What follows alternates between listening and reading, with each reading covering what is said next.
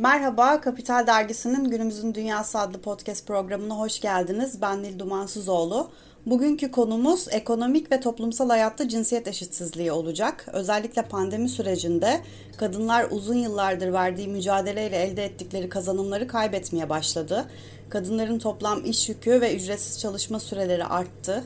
Bu dönemde en çok kadınlar işsiz kaldı. İşte tüm bunları Ses Eşitlik ve Dayanışma Derneği kurucu başkanı Gülseren Onaç'la konuşacağız. Hoş geldiniz Gülseren Hanım. Merhaba Nil Hanım, hoş bulduk. Öncelikle isterseniz Ses Eşitlik Derneği'nin faaliyetlerinden, nasıl ve hangi amaçla kurulduğundan başlayalım. Daha sonra kadınların problemlerine geliriz. Ses'in süreci biraz benim 20 yıldır devam eden kadın hakları aktivizmi, oradan siyasete uzanan ve daha sonra tekrar sivil toplumla buluşan kariyerimle de örtüşüyor. Ben 20 ile yakın bir süredir sivil toplumda kadın hakları aktivizmi, kadınların iş gücüne katılımı, kadın girişimciliğinin desteklenmesi, kadının siyaset birlikte var olması, kadın liderliğinin desteklenmesi konularında aktifim. Bu toplumsal cinsiyet eşitliğinin sağlanmasının hem toplumların gelişimi için çok önemli olduğuna inanıyorum hem de Birleşmiş Milletler'in de çerçevesini çizdiği sürdürülebilir kalkınma amaçları içerisinde belirtildiği gibi 5 numaralı madde olan toplumsal cinsiyet eşitliğinin sürdürülebilir bir dünya içinde ne kadar gerekli olduğunu biliyorum. Bunları uzunca bir süredir süredir sentezleyerek, yaşayarak deneyimledim. Aynı zamanda global kadın hareketi içindeyim. Dünyadaki kadın hareketlerinin de nasıl birbirleriyle dayanışma içinde olduğunu, aynı zamanda sürdürülebilir kalkınma hedefleri, iklim değişikliği, bu hareketlerle nasıl yan yana yürümek zorunda olduklarını gözlemledim ve feminist harekete, Türkiye'deki kadın hareketine Ses Eşitlik ve Dayanışma Derneği'ni kurarak ve e, onun da aktivitelerini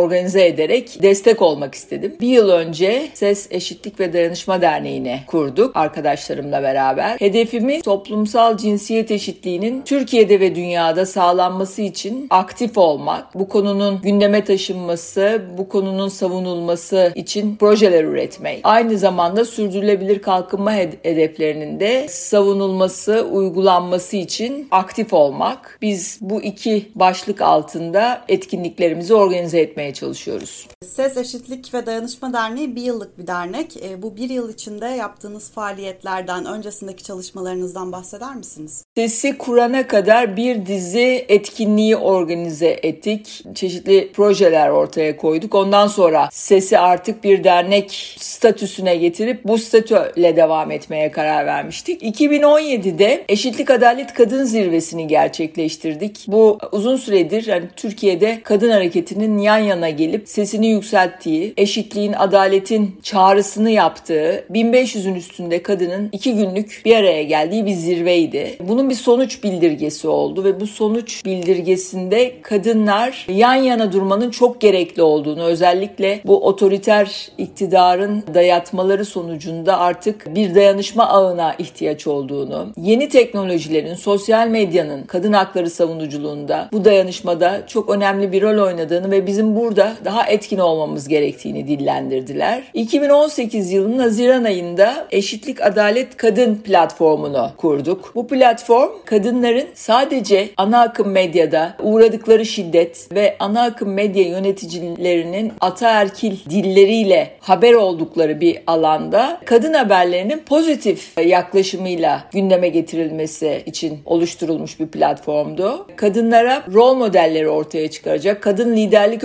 örneklerini ortaya koyabilecek ama aynı zamanda sivil toplumun, kadın hareketinin haberlerini de gündeme taşıyacak güçlü bir dijital platform kurmak istedik ve 2018 Haziran'ında Eşitlik Adalet Kadın Platformu'nu kurduk. İki yıldır devam ediyor. Şu anda SES Eşitlik ve Dayanışma Derneği'nin altında götürüyor bu etkinliğini. Diğeri yeni bir projemiz yazım başladı. Pandemi sürecinde yazdığımız İsveçli bir kuruluşla birlikte geliştirdiğimiz bir proje. Bu da Kadın Sesi e, projemiz. Burada da yine sosyal medyanın kadın hakları savunuculuğundaki konuları savunmak üzere etkin kullanılması için seçtiğimiz 20 elçinin desteklenmesi ve sosyal medyada seslerinin yükseltilmesi projesi.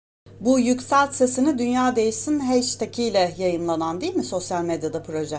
Doğru evet. Sloganımız, hashtagimiz yüksel sesini dünya değişsin. Çünkü biz inanıyoruz ki sosyal medyada gerçekten kadın seslerinin doğru bir şekilde yansıması mümkün olursa daha geniş bir kitleye ulaşabilirsek bu dünyayı değiştirebiliriz. Bu projeyle kimlere ulaşmayı planlıyorsunuz? Hedefleriniz nedir? Bu proje devam ediyor. 2021 Nisan ayına kadar devam edecek. Projeye girmeden önce e, rakamları incelediğimizde biz de büyük şaşkınlıkla karşılaşmıştık bu rakamları görünce. Çünkü mesela Twitter'da kadınlara ait hesapların bütün hesaplar içindeki oranı sadece %21. Facebook'ta %40'lar civarında. Instagram'da biraz daha fazla o da %42. Yani sosyal medyanın alanı aslında erkek egemen bir alan. Çok ilginç sosyal medyada bile böyle bir eşitsizlik olması. Maalesef. Peki bu dağılımdaki dengesizliği siz neye bağlıyorsunuz? Yaptığınız çalışmalarda neler gözlemlediniz? Aslında biraz anlaşılabilir. İşin içine girip bunu araştırdığımızda şunu gözlemledik ki sosyal medyada aynen kamusal alanda olduğu gibi, aynı gerçek alanda olduğu gibi kadına yönelik bir şiddet var ve e, bu şiddetle yüzleşmek istemeyen ve buradan kaçan e, geniş bir kitle var. Özellikle Twitter'da. Bu da aslında kadın hakları savunuculuğunun önünde önemli bir engel. İnternet kullanımıyla da ilgili aslında değil mi? Çünkü özellikle kırsal kesimlerde ev kadınlarının internete ulaşımının erkeklere nazaran çok daha kısıtlı olduğunu düşünüyorum.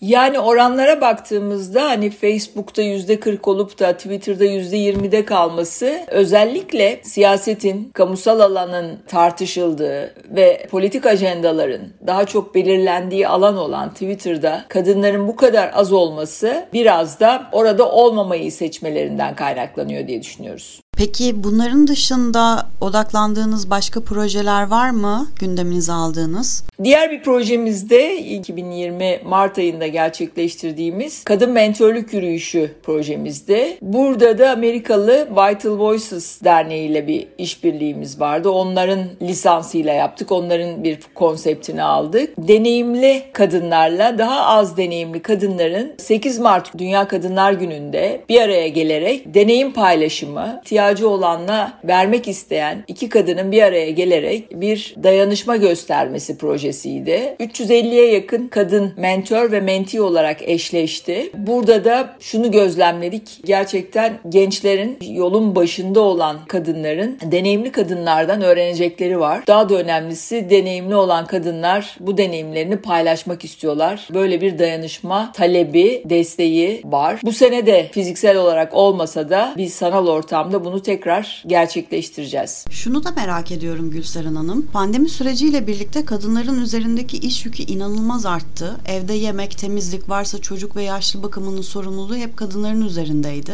Aynı zamanda evden profesyonel işini yapmaya da devam ettiler. Bu yükün dışında bir de pandemi sürecinde en çok kadınların işsiz kaldığına dair raporlar okuduk.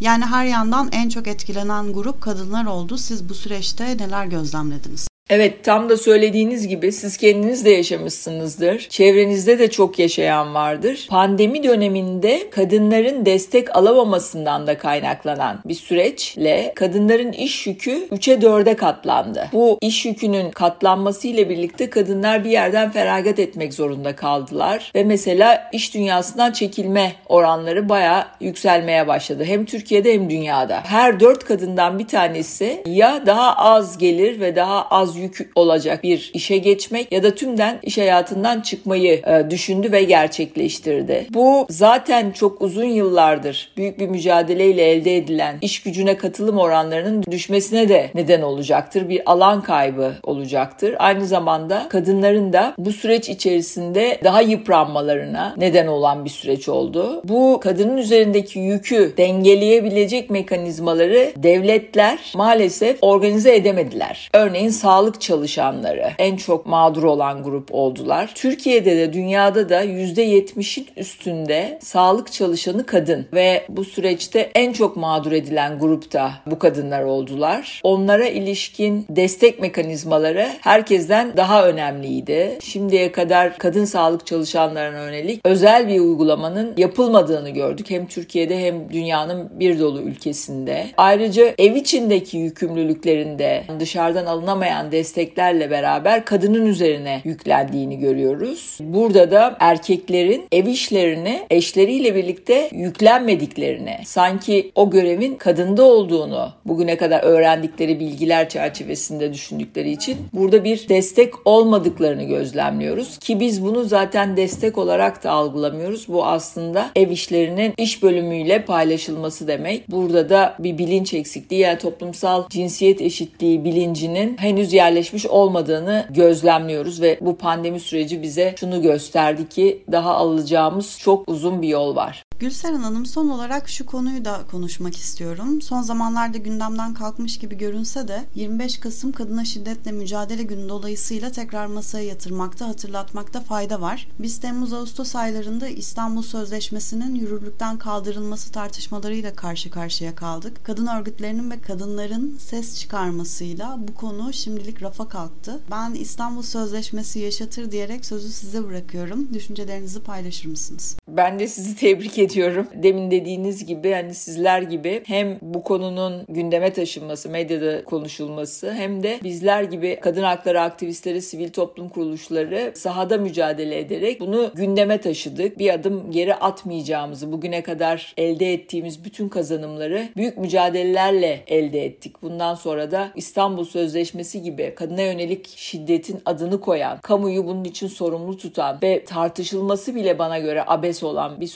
sözleşmenin toplumda çeşitli yozlaşmaya neden olacağı iddiasıyla bu sözleşmeden çekilmesini istemesi çeşitli düşüncelerin ki biz yıllardır bu düşüncelerle mücadele ederiz. Gerçekten şunu ortaya koydu bir kez daha. Biz kadın haklarını savunmak için bir gün bile oturup oh tamam bugün kazanımlarımızın üzerine oturabiliriz diyemeyeceğiz. Her gün tetikte olacağız. Her gün mücadele edeceğiz. Bu kadının mücadelesi gerçekten bir varoluşsal bir mücadele. Çünkü karşımızda şöyle bir zihniyet var. Kendini her şeyin üstünde gören, kadının üstünde gören, doğanın üstünde gören, her türlü ötekinin farklı cinsel eğilimi olan, farklı etnisiteye sahip olan, her türlü kendince ötekinin üstünde gören ve bunlar üzerinde hakimiyet kurmak isteyen bir sistemle mücadele ediyoruz. Ve bunu sadece Türkiye'deki kadınlar değil, dünyadaki kadınlar aynı şekilde veriyorlar. Çeşitli ülkelerde, çeşitli farklılıklarla. Bu İstanbul Sözleşmesi'ne ilişkin başlayan tartışma da tam da böyle alevlendi. Daha muhafazakar dindar denilen bir grup nedense bizim bu sözleşmemizden rahatsız oldular. Aslında onlar yıllardır hep kadının sahip olduğu hakları bir bir eleştirip bunların aslında verilmemesi gerektiğini de söyleyenlerdi. Biz bunları söke söke almıştık. Şimdi orada baktılar ki hani kadınların bu mücadelesi biraz alan açıyor. Hemen bir karşı atağa geçtiler. Ama dediğiniz gibi kadın örgütleri örgütlü bir şekilde bunu püskürtmeyi başarttılar. Şimdilik diyelim hiçbir zamanda çok rahat bir şekilde bunun devam edeceğini varsaymayalım. Her an tekrar gündeme gelebilir. Başka konularla birlikte. Peki çok teşekkürler Gülseren Hanım katıldığınız için. Ben teşekkür ederim. Bizi dinlediğiniz için teşekkür ederiz. Haftaya tekrar görüşmek üzere. Hoşçakalın.